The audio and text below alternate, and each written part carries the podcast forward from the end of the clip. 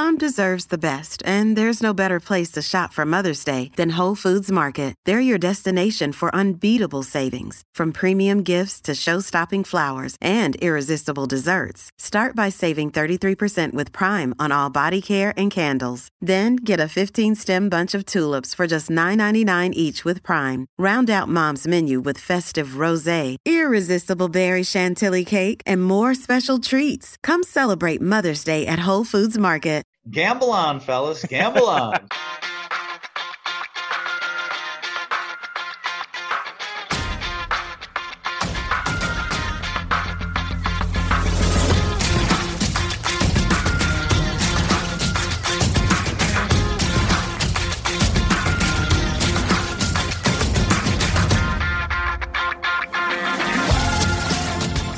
Welcome again to Gamble On, the weekly gambling podcast presented by U S bets dot com. I'm Eric Raskin, U S Bets Managing Editor and Media Director, and I'm joined by our senior analyst, Pulitzer Prize finalist, John Brennan.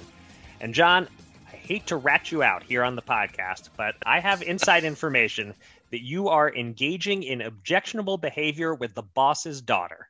I should probably explain that the boss in this scenario is Bruce Springsteen. His daughter is Olympic equestrian rider Jessica Springsteen. And your objectionable behavior is betting on her at forty to one when fifty to one odds were available. John, what do you have to say for yourself? Oh, yeah, that's an easy defense. I mean, I put literally one dollar on her as a novelty bet when she had no chance to win. And in fact, didn't even get out of the first round or whatever they call that in horse jumping. Uh, so if I print out my losing info that I got from online and put in like uh, bruce rocks dot com or some other fanboy, fangirl site that I just made up, I could probably make like a five hundred percent profit. And the sucker will pay just as much for a forty to one as a ticket as a fifty to one, maybe more, right? Since I'm showing my confidence in the young lady, you know, who, by the way, is twenty-nine. And I learned the average age in the field is thirty-nine. So Jessica may have another four or five Olympics in her. And if she ever medals, then this losing ticket, it, it just becomes part of someone's shrine is the way I figure it. There you go. Yeah, the, the age thing, when I was uh, researching my own story on her, that's where I discovered that uh, when Jessica Springsteen was one, her hero-to-be or something like that competed in her first Olympics in nineteen ninety-two, and that woman is still competing in the Olympics on this same team at, you know, in her mid-fifties now. Um, so, uh, you know, I, I accused you of objectionable behavior there, but uh, anyone who read the preview article that I just referenced uh, this week with all the Bruce song references ham-fistedly yeah. crammed in there yeah, could certainly accuse me of objectionable behavior as well. Yeah, that's uh, that's definitely true. And I remember over thirty years ago, I covered my first uh, New York City Marathon, and I noticed, like, you know, wow, I, I think some of these athletes are over like forty. It's amazing they're in the race, you know. Then I found out the average age for the New York City Marathon at the time was like thirty-nine. Also, I was like, holy crap! I'm looking for somebody over fifty. Can you imagine somebody running the marathon over fifty years old? And of course, even in the nineteen eighties, there were people in their seventies yep. who were running the damn race. So I was like, oh, okay. And I'm younger than the average person, and I'm not running half that far ever. So yeah, it's a little, uh, little daunting, but uh, yeah, Jessica's got a shot someday. And then, like I said, this, uh, This losing ticket will be part of that shrine of some uh, Jersey Shore fan.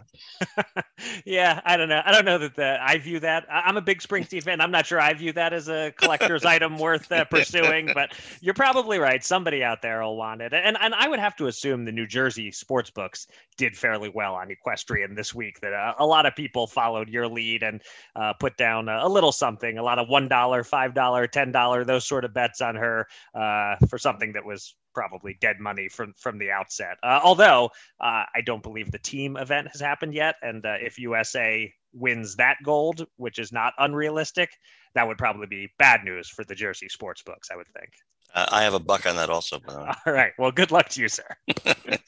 Thank you to everyone for joining us for episode number one hundred fifty-four of Gamble On. If you missed any of our previous one hundred fifty-three episodes, they're all available on Spreaker, Apple Podcasts, Spotify, and all other podcast apps. You can listen to the old episodes, compare them to the more recent episodes, and let us know if our glory days have passed us by. Uh, just one more. You couldn't resist. one more. Yeah. uh, coming up a little later in the show, we're going to be joined by Jay Croucher. He's the head of trading for PointsBet. That's a sportsbook brand, uh, Australian-based, that is constantly making news and expanding into new states uh, over here. Uh, we'll ask Jay about the popularity of the points betting concept, which sports are getting the most action in various states, and the challenges a bookmaker face reacting to rumors and, and more. But first, it's been a possibly, possibly busy week in the world of gambling. So let's get to it. Here's your Gamble On News of the Week, an inside look at the biggest stories in the world of gambling.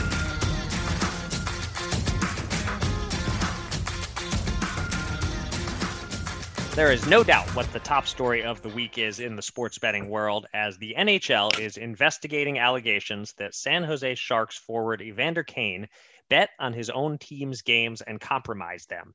And oh, by the way, those allegations were made by Kane's wife, who is apparently soon to be his ex-wife. This little scandal, or at least brewing possible scandal, has it all. Uh, here are the facts. Anna Kane posted on Instagram on Saturday night that her husband bet on Sharks games with bookies and threw the games and has a gambling addiction. Evander promptly denied it all and said he has never bet on hockey. Uh, the N H L, which has a clear-cut rule against players betting on league games, immediately announced it was launching an investigation. Kane does have a gambling history. The Cosmopolitan filed a complaint against him in twenty nineteen for failing to pay a five hundred thousand dollars casino marker. And Kane filed for Chapter seven bankruptcy this January and claimed in that filing that he lost one point five million dollars gambling, quote, at casino and via bookie. So there's some circumstantial evidence there suggesting Anna is not totally making up the idea that he has a gambling problem. There's also circumstantial evidence supporting her having an axe to grind, as they are expected to divorce, and she separately accused him of neglecting his family while he's been out partying. So with the disclaimer that we have no idea if Evander Kane has bet N H L games or specifically Sharks games, let me get your take, John. Is this the biggest sports betting scandal since Pete Rose, if it's true? Uh, can one player who's not a goalie effectively throw a hockey game? And if the N H L finds Kane did bet on hockey games, what do you expect the penalty to be? Uh, first off, I once knew a couple who friends said they were right to marry each other because that spared two other people from the torment of living with either either one. Yeah, I'm not sure if this duo fits the bill, but I would not be surprised if that's correct. Um, now, as uh, Pete Rose reminded me when we had him on the guest uh, on his podcast a few months ago, he was no longer a player manager. And yes, kids, it used to be a real thing, and not just in baseball, player manager. Uh, when he made those bets, he was merely a manager. You know, that said, a baseball manager to me has much more say in the outcome of a game thanks to his management of key personnel than a hockey player does. In fact, I can't even remember a single hockey betting scandal like ever. Uh, the game is so incredibly fast. It's just... You know, I'll concede that a goalie, you know, has by far the best chance of being an influencer, as you noted. But if you give up two terrible first period goals, you might get pulled and your team could rally in the last two periods. I mean, it's it's no sure thing. And for a skater, I guess the best thing you could do, so to speak, is to commit a stupid penalty if you're on a shorthanded mm-hmm. shift and give the other team a two-man advantage. But even there, there's no guarantee of a goal. And yet, if it is found that Kane did bet on his own team's games, yeah, I mean, that's a big scandal. Absolutely. If he's playing back-to-back nights, for instance, a guy may play like a man possessed on Friday night because he has big money at stake and he doesn't care what he has left for Saturday night. As for the penalty, that's a good question. You know, Kane has been a reliable twenty-goal scorer in his career, but at age thirty, he's not heading for the Hockey Hall of Fame. Given some circumstantial evidence that he's not the most upstanding player in the N H L either, I don't think it would be that difficult to ban him, make an example out of him. I mean, this isn't Sidney Crosby we're talking about. Right. So when you say ban him, you're saying for life, possibly. Perhaps, yeah. Yeah. Um, yeah, if he did bet on Sharks games, again, big, big if there. But if that's the case, then in some order, I guess the holy trinity of sports betting scandals of my lifetime would be Pete Rose, Tim Tim Donaghy, and, and this. Um, the problem is that I, as a former serious hockey fan turned extreme casual fan for the last fifteen years or so, had barely heard of Evander Kane. So that that hurts the size of the scandal, I would say, in a sense. If it was a more mainstream name, like you said, Sidney Crosby or Ovechkin or even Connor McDavid, then it rivals Pete Rose a little bit better. Um, but I still say Donaghy is the, the scandal king because he actually probably swung some N B A playoff games. Um, and, and to that end, it does seem hard for a single hockey player to have enough control of the game to make sure his team loses. You spelled it out pretty well. He can get an unnecessary penalty and, you know, put his team at certain disadvantages, but to really make sure they give up goals and lose, that's really hard for one guy to control. So, you know, while I have no idea if he bet on N H L games or bet on Sharks games, I find the suggestion that he bet against the Sharks and tried to tank games to win his bets, I find that to be highly unlikely, pretty close to a zero percent chance without me able being able to quite say that it is in fact zero. Well, there's, there's the, there's the other half of it. Who is going to offer him money to supposedly tank a game, expecting that he can do anything to really tank the game? I mean, as you noted, an N B A referee scandal can clearly, you know, be one thing, and a manager can clearly manage quite a few things. But I mean, there there has to be a, a secondary person who decides that, oh yeah, if you if you tell me you're going to help me out here, you're going to do something, and it's going to guarantee me a win, right? You just want to have a better chance. You want to be guaranteed if you're going to fix the damn game exactly. and risk jail time. Uh, so, I, and again, the, this whole thing is a total disaster on both ends. Obviously, like I said, this guy is no upstanding citizen, it seems. His wife, I'm not too confident in either. I mean, I understand she, she could be under so much stress that she just kind of snapped and, and made a lot of poor choices here, which she did. But uh, I don't know. It's just the whole thing's a mess. And I think uh, the one the one salvageable thing about all this is that clearly – nobody, even when we're talking about it, is convinced, well, we know what happened already. You know, we're, you know, forget the innocent until proven guilty. We know for sure. Nobody knows what the hell's going on with this story. Yeah, and to that end, you know, it's being investigated. This is a good test of the league's ability to investigate gambling-related claims. And I can't really see the outcome, whatever it is, being bad for the regulated gambling industry. Like, if he bet with legal books and they find the receipts, then regulation is working to some extent. If he bet with bookies or offshores and those figurative receipts are, are harder to find, that's a case for more regulated betting to drive away the illegal businesses. So I kind of think this could be viewed as a positive for the end of the business that, that we operate in. Um, I will just say, as far as Evander Kane himself goes, if you've declared bankruptcy after earning millions of dollars playing hockey and you're claiming big gambling losses, then you absolutely do have a gambling problem. So I hope when this is all said and done, Evander Kane seeks help and makes an effort to quit gambling. It's clearly not a healthy hobby for him.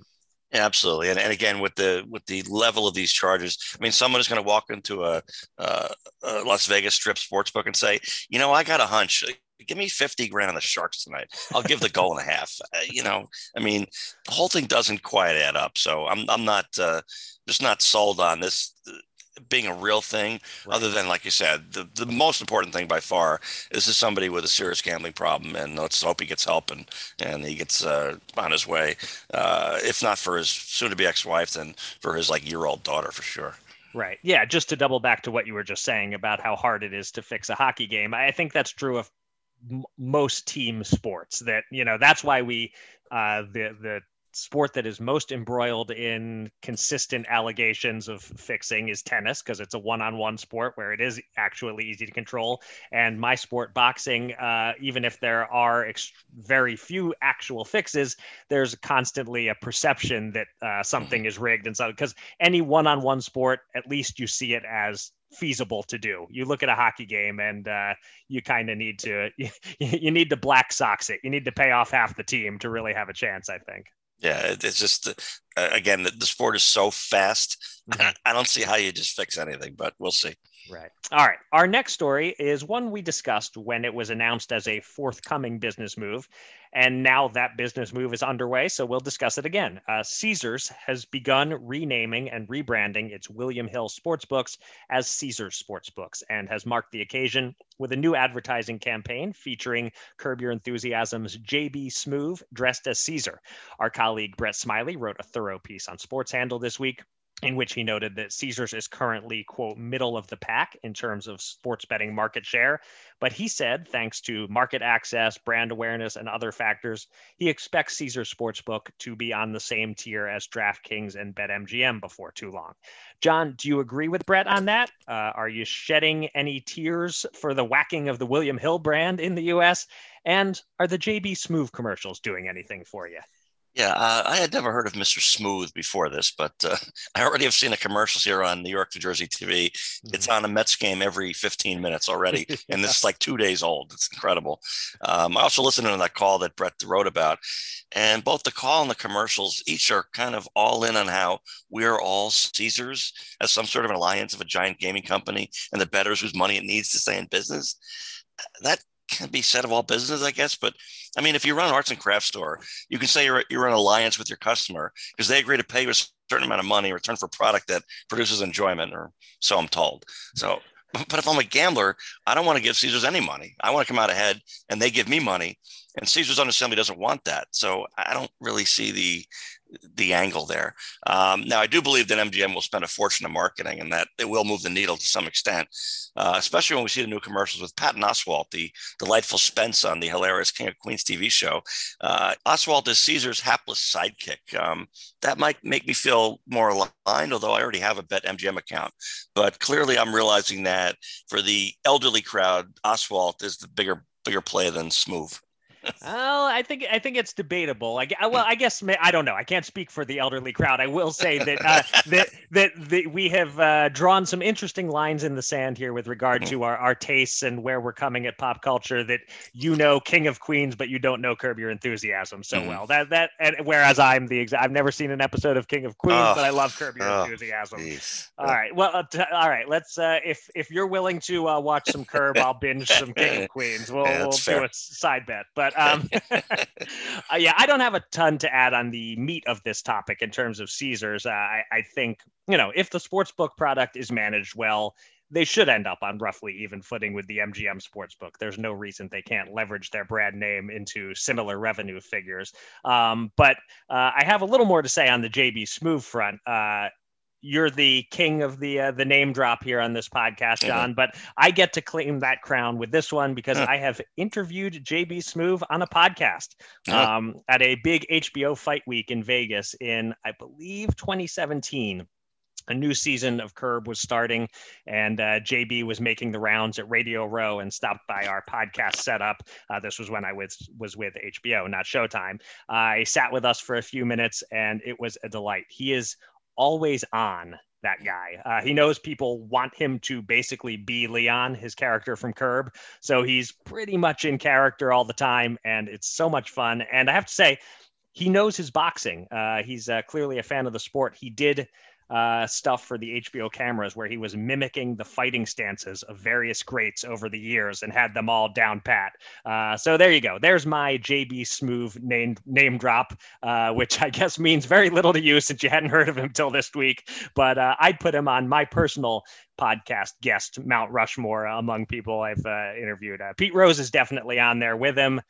The other two uh, might be might be big name boxers, with all due respect to the likes of Cousin Sal I, and I Phil think you're putting, and Jeopardy James and all that. Yeah, you're putting Jeopardy James on there for sure. Absolutely. Yeah, I don't know. I get, let's let's see if let's let time tell whether people remember who Jeopardy James is three or four years from now. Ooh, well, we will, okay. we will, but I don't know if uh, the world at large uh, will will remember him. Okay.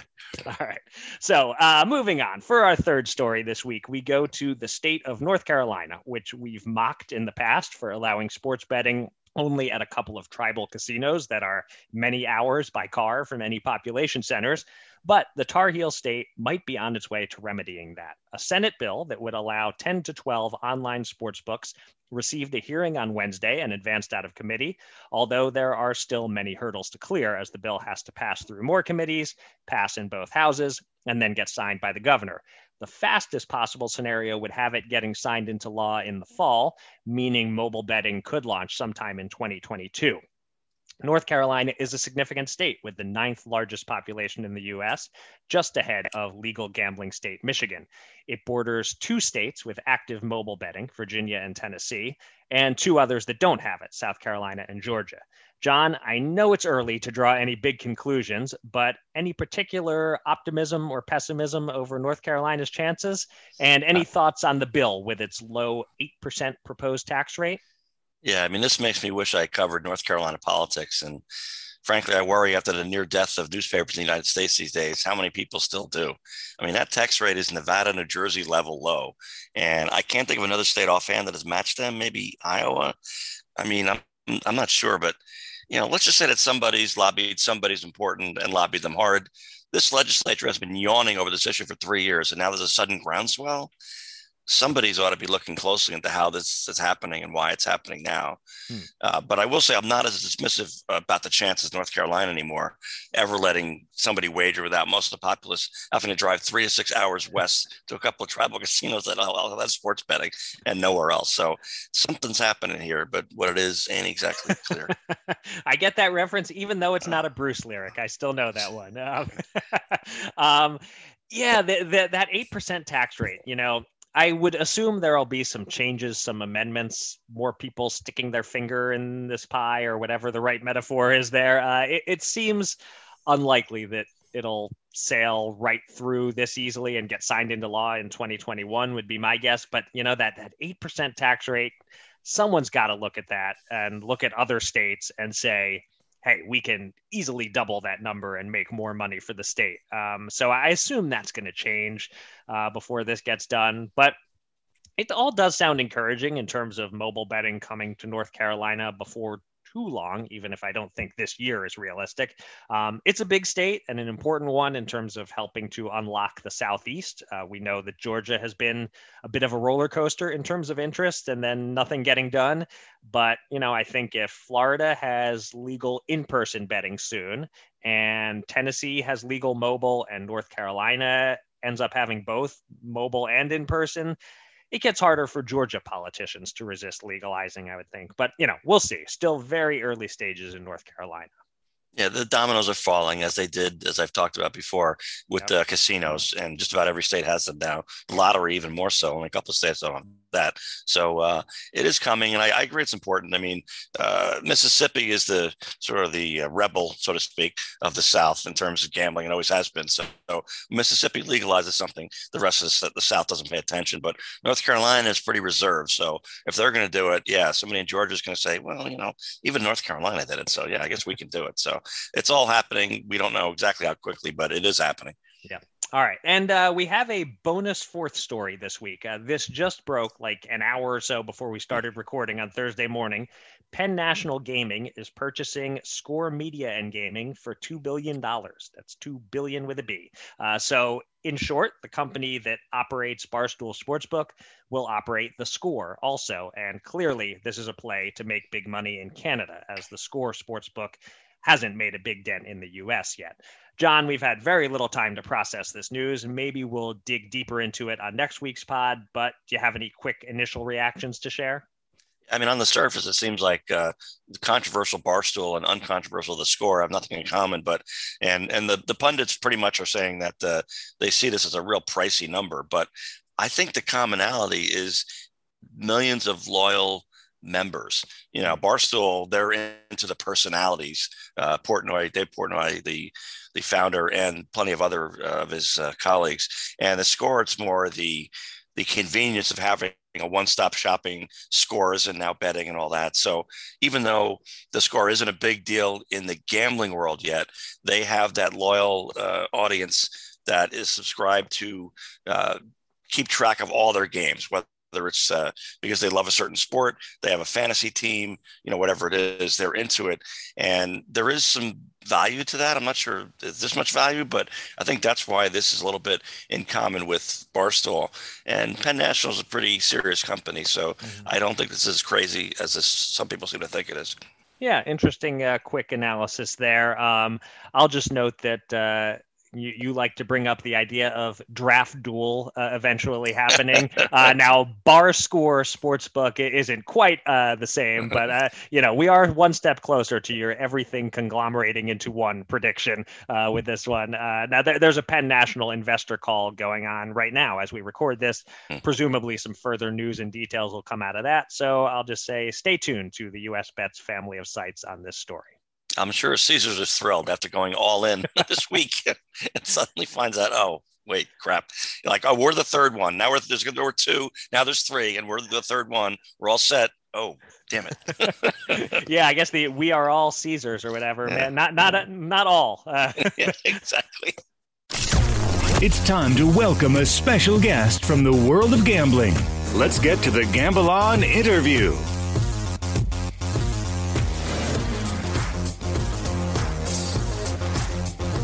Every day or two lately, it's felt like PointsBet has been making news, whether by signing a partnership deal with Drew Brees, launching an online casino app in New Jersey, or securing sports betting market access in Arizona.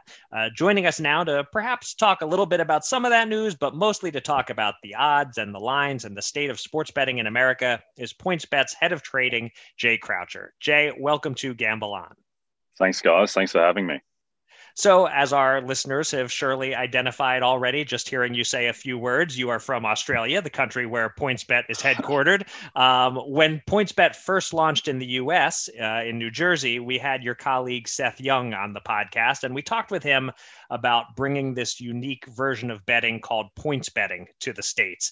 Closing in on three years in now, how popular is points betting proving to be for you in the U S relative to standard spread betting or money line betting? Yeah, so points betting is an interesting one. And for anyone who doesn't know the concept or isn't familiar with it, basically, in a nutshell, it's the more you're right, the more you win. So if you're taking the Ravens minus seven points betting, uh, if they won by ten, then you'd win three times your stake. And if they only won by four, you'd lose three times your stake. Uh, and so the idea is that it keeps people, you know, invested all throughout the game um, because, you know, if the Ravens are up thirty uh, in the fourth quarter, then, you know, your fixed odds bet, that's home. Uh, but with points betting, you know, you can stay involved um, all throughout the game, and, and every minute matters. In terms of its popularity, uh, it's been it's been an interesting one. It probably hasn't caught on um, as much as it did in Australia early on, and I think that's just because, you know, the U S is a bit more of a nascent market. But at the same time, people are now that people are more familiar with betting, they're getting a bit more involved in it, and it's particularly appealing to to people who do have, you know, high risk tolerance, because there are the big swings uh, with points betting where you are more rewarded for being right. Um, so it's something that we're going to continue to push out because we think that it is an awesome product. The fact that, you know, you can stay involved throughout the whole game. And so we're going to make product refinements to it to, to try and drive more activity. But yeah, it's definitely definitely a huge area for growth for us going forward. Okay. And and yeah, I mean, I found it from the start, it sounded like a, a fascinating concept. And I was kind of waiting to see, you know, what some of your competitors might kind of steal the idea and give it their own branding or something like that. As far as I know, none of them have done that yet. Are you surprised at all that uh, that you remain the only ones in the U S doing the the points betting concept?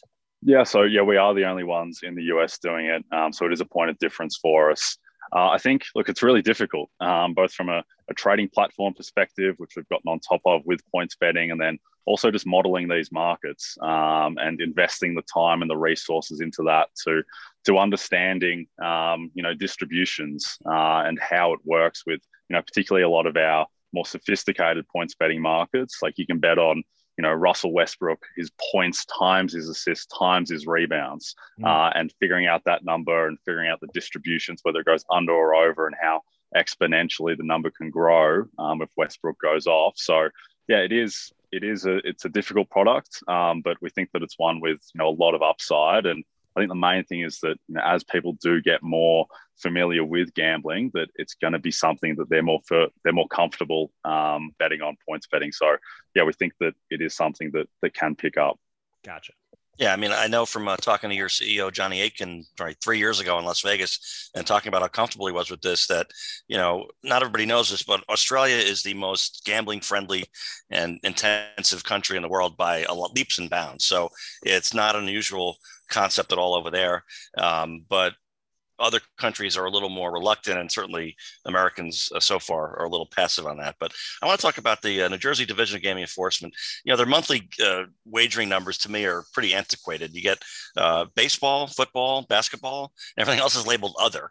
And um, that's a lot of other. So I'm curious about a, a general sense of what's the most popular other sports, not only in New Jersey, but elsewhere. I understand Colorado has some sort of a fascination with table tennis for you guys. And uh, uh, so, you know, in general, do Do, does it vary a lot from state to state of what the other sports are popular, or uh, are there specifics where Colorado, are they way ahead in table tennis? And what are some of the other sports that people might be surprised that uh, a lot of people actually like to wager on?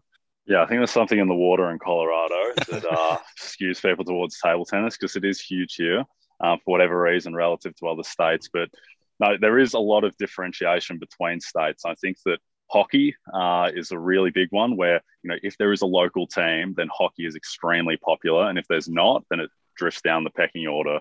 So, for instance, you know, hockey is our fourth highest handle um, sport in Michigan and Colorado.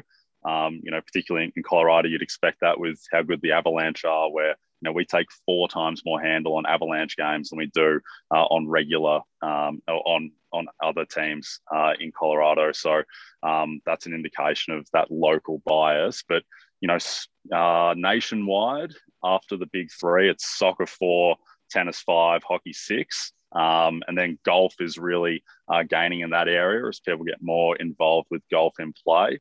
Um, so those are, that's the kind of the next tier down. And then after that, you're looking at, you know, M M A, table tennis.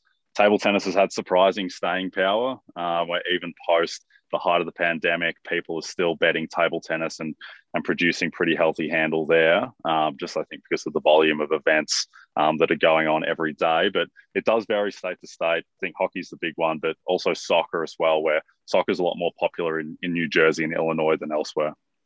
And one other question about uh, baseball. How does that fare among all these sports? Yeah, so baseball, um, you know, just with the volume of games with M L B, it is huge. Like, we're seeing significant baseball handle um, at the moment. Um, in terms of, you know, average handle per game, it's behind N B A and N F L, but, you know, it slots in right there um, at number three. Okay. All right. Well, uh, certainly N F L is, is the biggest one. And uh, I want to double back to a story John and I discussed on the podcast last week, which is the Aaron Rodgers situation and the way that rumors shifted the Packers odds or caused some books to temporarily take some of the numbers down. As a bookmaker, is that one of the biggest challenges you face, reacting to news without overreacting? And and is the idea of pulling markets off the board entirely, is that something you try to avoid unless absolutely necessary?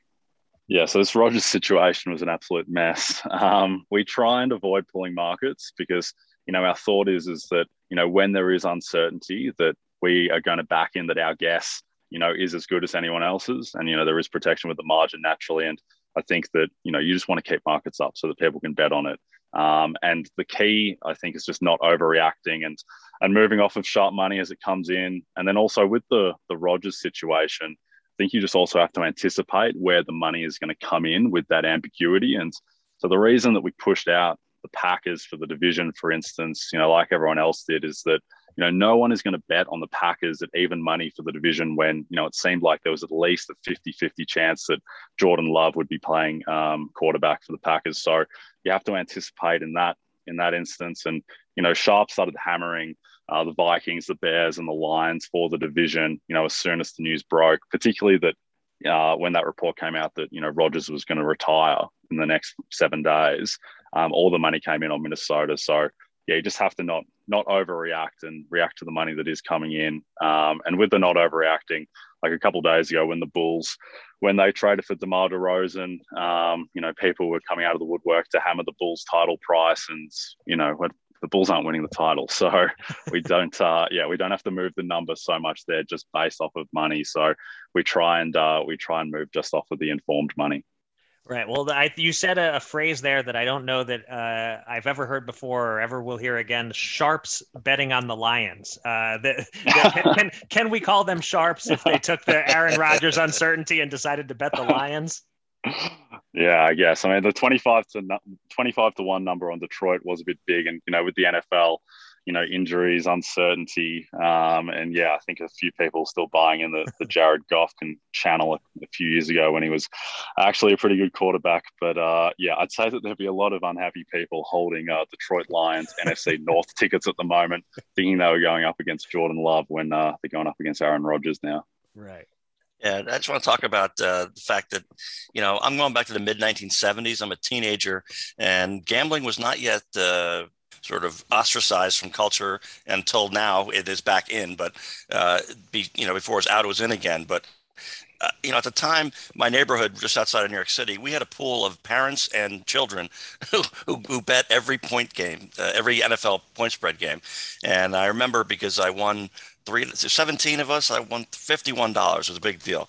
So I'm in my mid-teens, and I would be as good an amateur bookmaker odds layer as any adult at the time. And um, but it makes sense because I grew up with the sport. But I'm just thinking for an Australian, obviously you're just talking about the N F C North there. You know quite a bit about it. But, uh, you know, how does a bookmaker not from the, the country that he lays the odds on, is it possible to pick up on a sport that quickly, or is odds making not really as much about knowing, you know, all fifty-three players' names on every N F L squad, or or do you have to farm it out different sports and different people? You know, how does an odds maker from Australia uh, lay odds on American uh, games? Yeah, so I'm probably a weird example because I, I grew up obsessed with the N B A, N F L, M L B, even being in Australia. I had a Tayshaun yeah. Prince jersey when I was twelve years old. Um, I don't know what was wrong with me, but uh, so I was, yeah, I was all in. And so when I came to the U S, it was a fairly easy transition with those three sports, at least. Um, hockey is something that um, I've come to love. I didn't, I didn't really know what was going on with hockey when I got here, but now um, now I find it almost the most watchable um, of the four sports at times, um, with how action-packed it is, and um, and how it lends itself to gambling. But look, I think that with with betting, um, even if you're not super familiar with the sport, there are certain principles that just apply, you know, across all sports, um, in terms of, you know, confidence based uh, on the liquidity in the market, how popular the event is, Um, how reliable the pricing will be, um, you know, bookmaking principles, moving up of sharp money, um, all that will apply to every sport. And then in terms of how we break it up, we do have experts in each sport. So there are people in our team who, who know a lot more about hockey than I do. Um, and, you know, and we back those people into, you know, to make judgments and, and depart from the market, you know, if there is a rational case to. Uh, and, and obviously there's a, there is a line there. If, if, someone in our N F L trading team, if they wanted to, uh, if they wanted to make the Bucks favored um, in the Super Bowl um, earlier this year, even though they did win, if they wanted to go Bucks minus two and a half, when the rest of the global market is is Chiefs minus three, then we're not going to give them that license. But you know, if they want to depart from the market um, on, you know, an award. Uh, like comeback player of the year or something like that, where there's not as much liquidity and it's not as solid and there is a rational case, then, then we'll back in our experts to do that. Yeah, I, I, the, one other question on that is uh, I think there are a lot of people in the U S who are set in their ways in the idea of, well, the book doesn't gamble at all. They just want to have exactly half the money on each side, and then they they take the vig and they go home and they're happy. Uh, but that hasn't been that way for many years, has it? No, I think that's that's probably the biggest misconception about books is, yeah, you just set the number and get money either way. That's not what we do. What we do is we set the number at the point where we think we're going to win the most money, um, because that's what we're in the business of. And so, yeah, it's like people are always shocked when, you know, I tell them we had, you know, ninety percent of our handle in the Super Bowl was on Kansas City minus three. And they're like, well, why didn't you move the number? It's like, well, we're happy with the number. If we move the number, then we're not happy with it. And then we're laying at a bad price. So you just have to live with the consequences once you get the number to the best possible place. Fascinating stuff. Well, last little thing to throw at you here, Jay. Uh, John is in New Jersey, uh, where he has access to PointsBet. I'm in Pennsylvania, and the word on the street is that PointsBet is coming here soon. Can you give me any kind of a scoop on how soon I'll be uh, able to set up an account? Uh, yeah, that's a bit of a wait and see. Pennsylvania okay. is, you know, it's it's definitely a focus for us. Um, and we have that access there, and you know, particularly with our relationship with um, with N B C and having the R S Ns there, it'll be a huge focus. So all I can say is that it's uh, it's very much top of our priority list. I figured that was the sort of answer I would get, but I had to take a shot. Yeah, very good. All right. Well, great talking to you, Jay. It's been uh, really interesting and informative. Thanks so much for coming on Gamble On. Thanks for having me, guys. Uh, thanks, Jay. Two men. Two men. ten thousand dollars. Will they run it up or blow it all? It's time to check in on the Gamble On bankroll.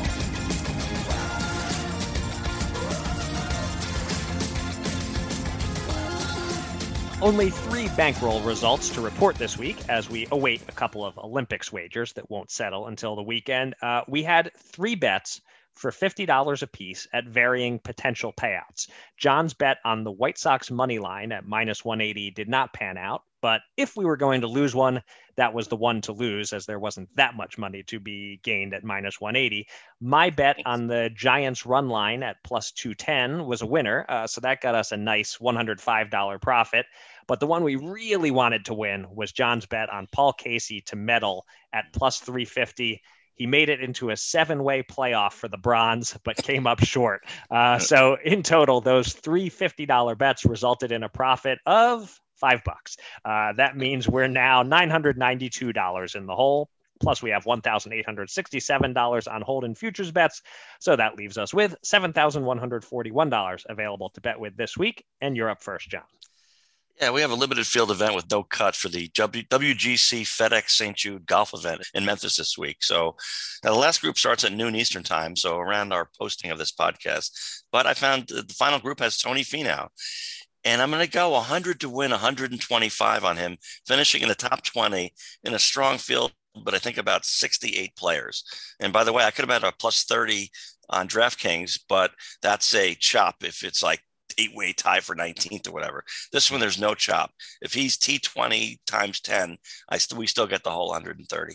So I did okay. shop around a little bit. How's that? All right. I appreciate that. You're learning. uh, all right. I'm going to start with two boxing bets, one Olympic and one pro. Uh, the pro bet involves a former Olympian, uh, Michael Conlon of Ireland, who achieved a measure of fame at the twenty twelve Olympics when he won bronze and got shafted by the judges in the semifinals and flipped them the middle finger after the decision was announced. Um, he takes on T J Doheny on Friday. I'm about seventy-five percent sure this fight is going the twelve round distance. I'm seeing that particular outcome, it going the distance, at minus two twenty-five at some books, but only minus one sixty-six at FanDuel. So let's jump on that. I think that's good value. eighty-three dollars to win fifty that the fight goes twelve rounds. And then in the Olympics, let's support an American. Uh, three members of the men's boxing team have made it to the medal round. I'm not seeing odds yet on super heavyweight Richard Torres's gold medal match, uh, but there are odds on Keyshawn Davis's semifinal match. He's minus two twenty-five to beat Armenia's Hofanis Bachkov. Uh, don't want to bet too big at that minus two twenty-five price. Let's go ninety bucks to win forty that Davis will advance to the finals. All right. Sounds like Mister Conlon got his Irish up, as we say. Uh, he did indeed. I, yeah. I like that. Um, I'm going to try the Reds uh, and Sonny Gray at home Thursday night versus the punchless Pirates. fifty at minus one and a half runs at minus one twenty. Yeah. They just can't lose this game, I, I think. You said they're against the Pirates, who were yes. who were uh, rooting to lose as often as possible. Absolutely, anyway. Yes, so yeah. uh, all right, we got a, a couple of different uh, ways uh, that we're sweating sweating this one and rooting for yeah. the Reds. Um, and uh, I'll go baseball as well for my second bet. I'll try to extend my baseball win streak on plus money bets to two. Uh, last week's guest, Mike Seeley, wrote a good piece for U S Bets about the spunky Seattle Mariners and how they're the second most profitable team to bet on in all of M L B this year. They are a nice, healthy plus one ninety-five underdog against the Yankees tonight. Uh, the pitching matchup doesn't favor Seattle, but plus one ninety-five on a team that finds a way to win more often than not, I think that's worth a shot. So let's bet sixty bucks to win one hundred seventeen on a Mariners upset win. And what could be more fun than rooting against the Yankees, other than rooting against the Astros, the Red Sox, and the Dodgers, who have basically become the Yankees? I'll co-sign. Okay, good. And that'll do it for this episode of Gamble On. Thanks, everybody out there, for listening. And thanks again to our guest, Jay Croucher. You can find me on Twitter at Eric Raskin and John at Bergen Brennan, and follow U S Bets at US underscore bets. Go to U S bets dot com for all the latest news and analysis from the world of gambling, and subscribe to this podcast on Spreaker, Apple Podcasts, Spotify, or anywhere else. And with that, John, please take us out. Well, you know, these are crazy times, Eric, and I can understand why it can seem like there will never, ever be a solution to bitter conflicts, whether local or abroad. But come with me as we travel through another dimension, a dimension not only of sight and sound, but of mind, a journey into a wondrous land of imagination. Next stop, the results of last week's Olympic men's golf results. Yes, that's what I said. The winner, of course, is Xander Schauffele, who was a German father, Austrian ancestry, as well as a mother who's a Taiwan native, but who grew up in Japan. Now, I'm not even sixty years old, but as I noted in some of last year's homilies, The Germans were shooting at my father's B seventeen on his thirty-five missions as a bombardier during World War Two. The Japanese, of course, were another major foe at the time. And Austria, well, almost one million of them fought for the Nazis. In other words, maybe I could hold a grudge here, uh, as Germans killed my dad's co-pilot during one mission. But I don't. Beyond that, the Ireland twosome for this uh, Olympic golf event were Rory McIlroy and Shane Lowry, which is interesting because Rory's from Northern Ireland and Shane is from the Republic of Ireland. And sure, their accents seem awfully similar to Americans, but from the late nineteen sixties until the late nineteen nineties, I remember well, what was called the Troubles left countless people dead as Catholics and Protestants battled. Rory was raised Catholic, and he had an uncle who was murdered before he was born, by most accounts for moving his large Catholic family into a Protestant neighborhood in East Belfast, Northern Ireland. I couldn't blame Rory if he held a grudge against his own countrymen, but it seems that he doesn't. Somehow the Troubles went away, and now in twenty twenty-one, we have citizens of both countries playing under the same flag, wearing identical outfits for the first two rounds of the tournament, and I didn't hear a lot of outcry. So look, if you bet on Schauffele to win, congratulations, and if you bet on Rory to win a medal, well, he did make it into a playoff for bronze, so nice try there. But the lack of discussion of once bitter and fatal battles over the years, I think the fact that we're there, we finally have gotten there, that's a lot more important than anybody's bet. So with that, until next time, everybody, gamble on.